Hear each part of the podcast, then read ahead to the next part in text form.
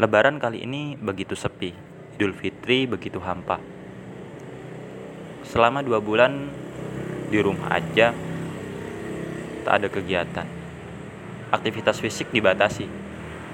Tetapi yang perlu kita catat adalah kita harus terus berpikir dan berkarakter.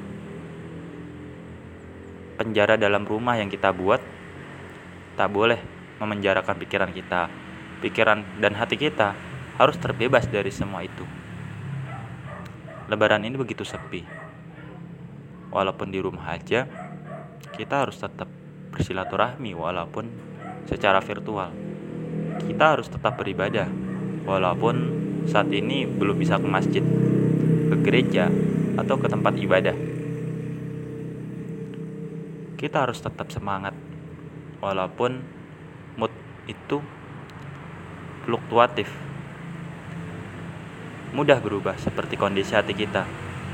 Tapi yang jelas kita harus terus berpikir positif bahwa apa-apa yang terjadi saat ini itu adalah yang terbaik menurut Tuhan.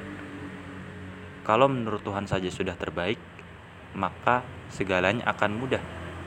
Akan mudah jika kita berpikir positif dan berprasangka baik pada Tuhan. Karena Tuhan pernah berfirman bahwa aku sesuai prasangka hambaku.